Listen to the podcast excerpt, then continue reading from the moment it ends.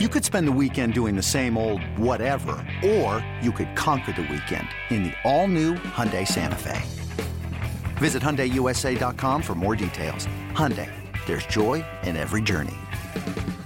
This episode is brought to you by Progressive Insurance. Whether you love true crime or comedy, celebrity interviews or news, you call the shots on what's in your podcast queue. And guess what? Now you can call them on your auto insurance too with the Name Your Price tool from Progressive.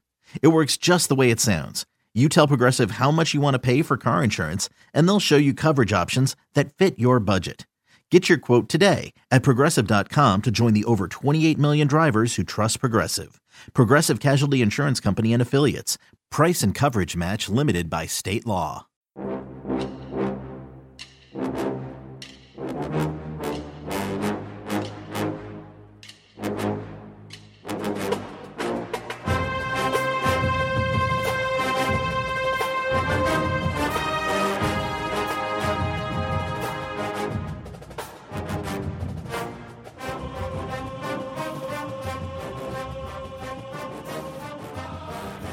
Good morning, Bucknutters. Welcome to the Bucknuts Morning Five here on Monday, December 26, 2022. I am Dave Biddle, very happy joined by Steve Helwagen. Hope everyone had a great Christmas yesterday, and now it's game week. Laser focused on Ohio State versus Georgia. Steve, the Buckeyes arrived in Atlanta last night. We're going to get into the nuts and bolts here, but just overall, um, what's kind of what's, what's kind of your vibe here? How you feeling five days away from this game? Well, uh, that's a good question. I mean, I think for the longest time you've had that sour thought in your mind that, you know, man, is this a mismatch? Is this two teams that are going in opposite directions? Is this Ohio State team capable of regrouping and getting back to playing great football? And, you know, I guess there's some skepticism, there's some optimism. You know, you just don't know what to feel or what to think. I think um, I don't know. It's just it's been a very rough month. I think uh, for anybody following Ohio State football, and I think that on one hand you need to be thankful that you're in the playoff. On the other hand, you have to be realistic that you're playing an outstanding team with Georgia in their backyard in Atlanta, Georgia. It's going to be an uphill battle. And was there anything that this team showed you against Michigan, maybe even against Maryland, that makes you believe that they've got a chance to go down there and pull off this upset? Um, you know, they're going to have to play much better football. That's just the fact of the matter. And, um, you know, I, I can't say that I've, I've, I've, heard or seen anything yet that really gets me uh, so excited that uh, uh, I want to see this team play Georgia. But maybe this week something will happen or I'll change my mind. I don't know. All right, so let's get into it. Um, so start with the Georgia offense, and we'll get into the Georgia defense. So Georgia's offense, it's interesting. They've got obviously two unbelievably great tight ends, probably maybe the two best in America, right along with uh, Mayer from Notre Dame. Those are the top three, and Georgia has two of them. They might have the two best. So they're fantastic. Stetson Bennett, we know about him, you know, 26 years old or however old he is. Um, but he's become like a very good college quarterback. I don't I don't know if he's an NFL quarterback. He, he might be a backup um, in the NFL, but he's, a, he's turned himself into a good college quarterback. Young offensive line, running back by committee. We got one receiver, but he's he's banged up. That's that's pretty good. Other than that, they don't have like dynamite receivers, but those two tight ends are so good. Um, very balanced, Steve. Georgia, uh, 280 passing yards a game, a hundred or yeah, 280 passing, 200 rushing. So very balanced. Uh, what do you see out of this uh, Georgia offense, and, and, where can Ohio State take advantage? Maybe Ohio State's D line against that young O line. I don't know. Yeah, I think you make a good point there. Um, I think that uh, Stetson Bennett, first of all, people have you know always looked down on him as just kind of the caretaker of the offense and whatever. But I think he's much more than that now. He's become more of a playmaker. Threw for over 3,400 yards and uh, had uh, 20 touchdown passes against six interceptions. And uh, he was also an outstanding runner. Ran for seven touchdowns as well. I saw a play in the Tennessee game where they were at the 13 yard line and he got flushed out of the pocket and he had the quickness to escape the blitz got outside, and then made a move on a defensive back and put the ball over the goal line at the pylon to uh, get the touchdown. So, to me, Ohio State's got to get there with their four man rush, but they've also got to play great contain outside to keep him in hemmed in in the pocket, not let him break contain. We saw when uh, quarterbacks broke contain against Ohio State with Toledo and Michigan in particular, and maybe a little bit with Maryland as well, because uh, Tagovailoa was pretty good on the move too.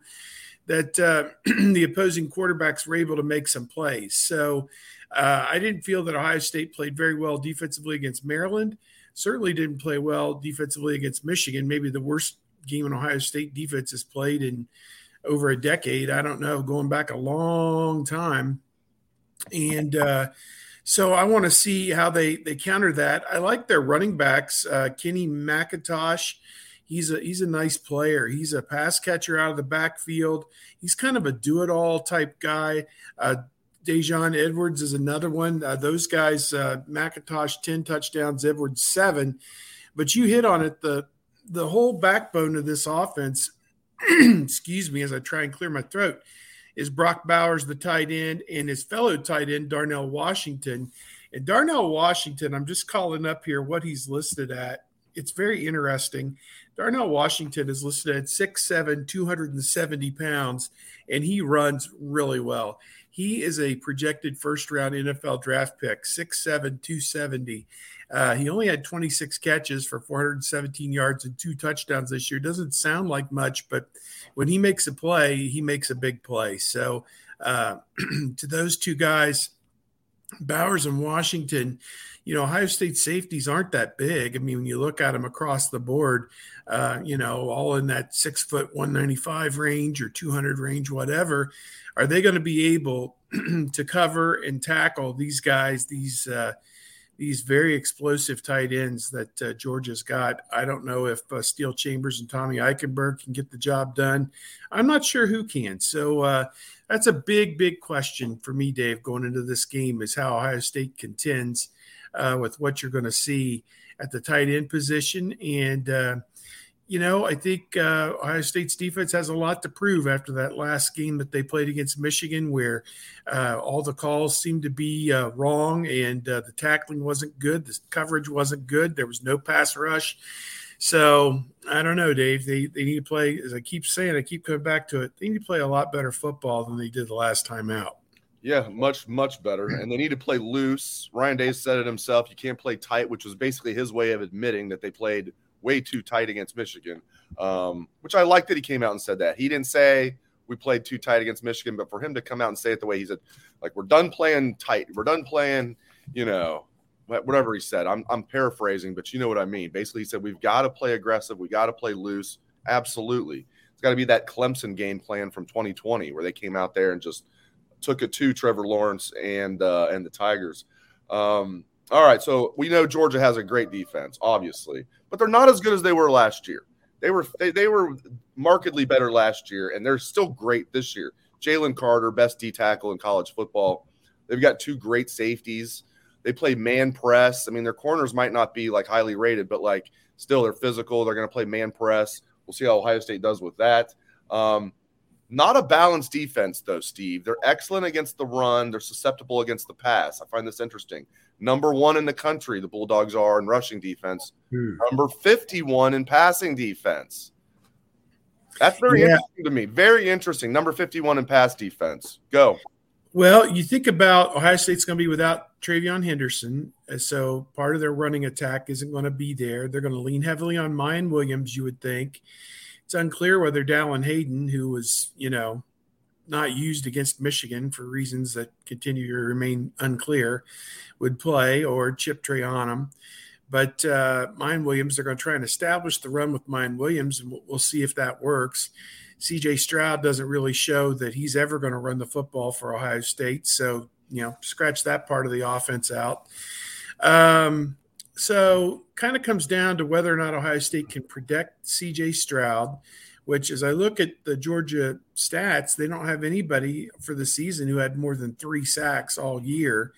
So that you know, perhaps they'll have a, a, decent enough chance to protect the passer here, and he will have time to make some plays downfield. LSU certainly did that, threw for over 500 yards in their game. Um, couple of the names that are going to come up uh, Jalen Carter, a defensive lineman uh, for Georgia, he's projected as a top five pick because he's a guy that can collapse the pocket. And it's going to be a tough game, I think, for Luke Wypler at center going against uh, Jalen Carter, uh, who is just, again, as we say, one of the, the top prospects for the draft 6'3, 300 pound defensive lineman, originally from Apopka, Florida. And uh, they grow them big down there in Apopka, Florida. So, uh, we'll see what uh, what the Buckeyes can do against Jalen Carter. He's just a, a, tremendous defensive lineman, and the other one is Kelee Ringo, who a lot of people thought was one of the top uh, corners in the country. He may also be a first round pick. I think Georgia's got four or five first round picks on this team. And uh, so to the Buckeyes probably have three or four at the most. Um, Kelee Ringo, uh, he gave up some plays in the LSU game, but uh, he's also got had a big interception against Alabama national championship game last year. Uh, the linebackers are pretty good. Jamon Dumas Johnson and Smael Mondon Jr. Those are two names that you're going to hear called a lot, but one name you will not hear is, as I'm looking at it, uh, they have one linebacker, Nolan Smith, who is out for the year, who's not going to play. He's one of their better uh, defensive uh, players, and he's not going to play in this game. He was out for the year. So, uh, you know, again, uh, they gave up 500 yards passing to LSU. Ohio State's probably spent the last month trying to figure out ways to exploit the Georgia pass defense.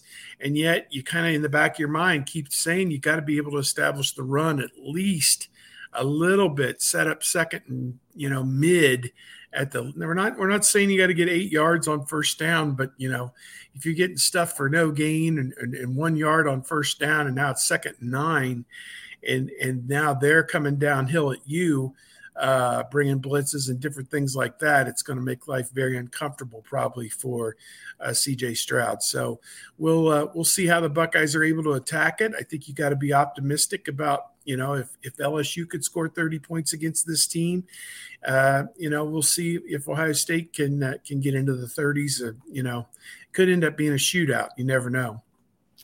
Yeah, and you know this is a Georgia team that's excellent. Give them all the respect. But again, they're not as good as they were last year, in my estimation. And they struggled against Kent State.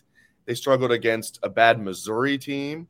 Not that Ohio State didn't have its share of, of uh, hiccups along the way, including the giant egg they laid against Michigan. I mean, Georgia hasn't lost a game. Ohio State got smoked by their rival.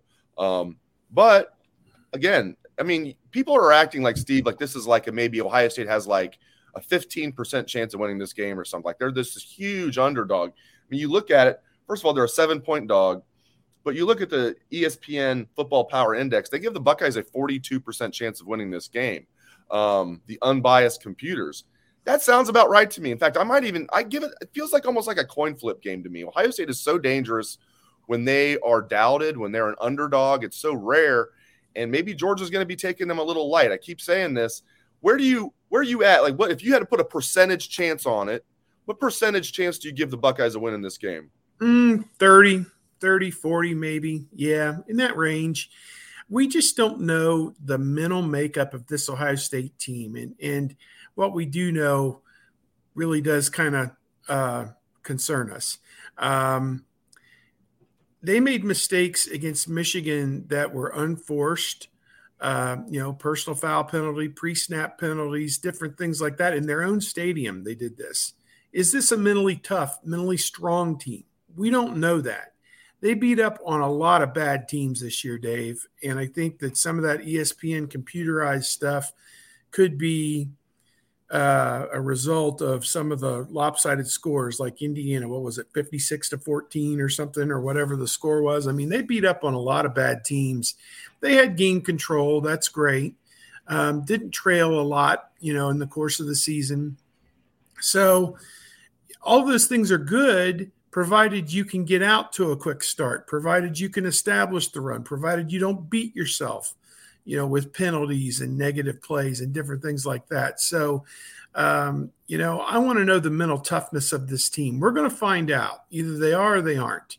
Everything they talked about, competitive stamina, all this stuff, the Michigan game really took a big chunk out of all that bravado that they've displayed. Oh, they made us mad. They beat us last year. We're going to do this. We're going to do that. Well, you know, it's put up or shut up time now. I mean, there is no tomorrow. If you don't win this game, it's over. And it's a long off season after that. And a bunch of guys will be going to the NFL and a bunch of guys will be considering their, their future. And I just want to see a cohesive, you know, 85 man unit, 100 man unit, however many people are on this trip, all of them, I presume. I want to see a cohesive unit that is dominant, as dominant as they can be against a great opponent in all three phases of the game. That's what I want to see. That's what I would expect to see in a situation like this. And I guess until I see it, I, am just a little skeptical about it. So, um, you know, I, I don't want to, I don't want to overreact to the Michigan game, but but it was more than that, though. Is your point? I think. I mean, yeah. previous week they struggled against Maryland. Okay, yes. Penn State was a coin flip game late until JT took it over. Okay, yes they struggled against Notre Dame, you know, and, and eventually they won that game. But, the, you know, and by the way, speaking of Georgia's tight ends, people will say, well, Ohio State did well against Michael Mayer. True, but there was only one Michael Mayer. There wasn't two. And Notre Dame had a quarterback that couldn't throw the ball. And again, Stetson Bennett, like we were saying, he might not be like Peyton Manning, but he's turned into a very good college quarterback. He can throw the ball. He's a lot better than Notre Dame's quarterbacks were this year. So, but you're right. It wasn't just the Michigan game. There were signs, ominous signs leading up to the game that people, myself included, overlooked. Oh, they were looking ahead to Michigan. That's why they didn't play well against Maryland. Oh, Day's Ryan Day saving stuff for Michigan. That's when CJ is going to finally run. None of it happened. I, I think, understand. I understand your skepticism. I get it. I mean, is Jim Knowles going to have a plan on defense? That plan against Michigan, I don't know. You can lay it at the feet of the players for not executing it. How about not putting together a plan that your players can't execute and then adjust? mean, yeah, and yeah, then adjust. adjust. Yeah. yeah. And then on the other side, the play calling. You know, when you get first down in the red zone, you need to put the ball in the end zone, and they didn't do that against you know Michigan. They had the I've repeated it, the one at the forty and the one at the fifteen. Both times they didn't even didn't even make an effort to score a touchdown either time. So, um, I don't know. When you when you get these opportunities against Georgia, you better cash them in because field goals aren't going to beat this team. So, um, you know, unless Noah Ruggles hits one with uh, no time remaining on the clock, then that would be a, a fun way to beat this uh, Georgia team. It, hey, a one point win, anything is good anything. enough. So, I was yeah. watching the NFL yesterday, and they had that beautiful SoFi Stadium in uh, L.A., and I wanted to be like, "Oh, are we going to be there?" We'll that be rolling up there, Dave. I tell you what, the, we're going to be down and we're going to see a pretty nice one that we've never seen. Mercedes Benz Stadium in Atlanta is, I heard, is fantastic. I've seen that on TV, but I'm, the one in LA, SoFi looks unbelievable. Like the architecture on that, like that might be the nicest football stadium I've ever seen. Yeah. Uh, other than Ohio Stadium, of course. Um, all right. So, how frustrated is Ryan Day about NIL? I want to ask you about this because you could just read between the lines. He, I asked him the question, and I, I, I respect his answer at, at, the press conference last week. How many guys do you think you lost out on that you would have landed um, if not for NIL? And you could tell he kind of wanted to answer the question, but and you could read between the lines how he felt. I think Steve. Curious to get your perspective on that. But to his credit, that was not the day. Even though I think the question needed to be asked, that was not the day for him to talk about the guys he didn't land. That was time for him to celebrate the guys he did. But Steve, from what you're hearing, reading between the lines of what he said how frustrated do you think Ryan Day is about this NIL situation as it pertains to recruiting? I think he's tremendously frustrated. Um, I think we had a note about this, I think, in the boarding house last week, just that Ohio State has got some mechanisms in place that are pretty effective. But the issue is when you get into the, the deep end of the talent pool and the price tag goes up and up and up, um, is Ohio State going to be able to compete? As of right now, they're struggling to compete at that level. So I guess, um, again, they don't tell us enough about what's really going on so that we could actually form an intelligent uh, thought about this. Uh, I think there's a lot of this that they don't want people to know about because, on one hand, I don't think anybody fully understands what the rules are or what the rules are going to be. And you don't want to be accused in hindsight of doing something that you weren't supposed to do. And, you know, the recruits themselves, uh, Logan Kienholz made the comment I could have made more in NIL had I gone to Washington than if I'd come to Ohio State. I mean, that kind of tells you as you kind of color in around the lines of what what what is this whole thing all about? It sounds like that there are mechanisms in place, either through the assistant coaches, the head coach, or third parties, which are not supposed to be part of the recruiting process, that are conveying to prospects exactly how much money that they can make going to each school, mm-hmm. which is not it's not how it's supposed to be. So the transfer portal for the good players has become uh, buy them, you know, if you want, buy buy a player, and um, you know, I guess that's that's the state of the world that we're living in 2022. I mean, I could go on this diatribe forever, but it's the colleges, the athletic directors, the university presidents, and the conference commissioners that allowed this to happen. So, you know, they're the ones who are at fault, not the NCAA. The NCAA works for them; they don't work for the NCAA. So, um, it's a crazy, complicated issue. Uh, competing against Big Ten schools, no problem. You can have anybody you want against Michigan, Michigan State. Ohio State's got the resources that they need to get that done. But going against Auburn and Oregon, it seems, got the checkbook out at the 11th hour and bought everybody under the sun. Uh, I don't know. It, it's not happening right now. It's not good. Ohio State's got to, you know, they can't go another cycle and just be like, oh, we're going to play by different rules than you know all of the South, and as you mentioned, Oregon and other schools, USC. Oh, they, you know, if the NCAA is not going to do anything, Ohio State needs to play by um, the same rules that the other schools are playing by. All right, great stuff out of Steve Helwagen. Um, appreciate it, Steve. I will see you down in Hot Atlanta. Thank you yep. to all of the listeners and viewers and commenters. Appreciate you guys very much. Hope everyone had a great Christmas, great holiday, and uh, again, next time we'll see you, we'll be down in Atlanta. Thanks again to Steve. Thanks to all of you. Hope everyone has a great day.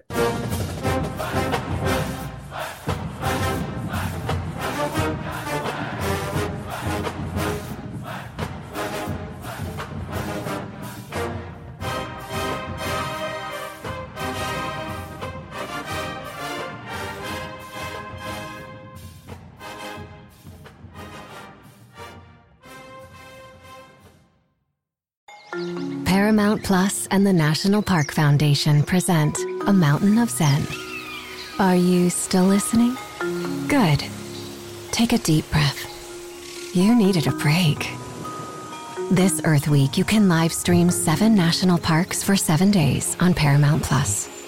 So, yes, you can literally stream a stream. Paramount Plus, official streaming partner of the National Park Foundation.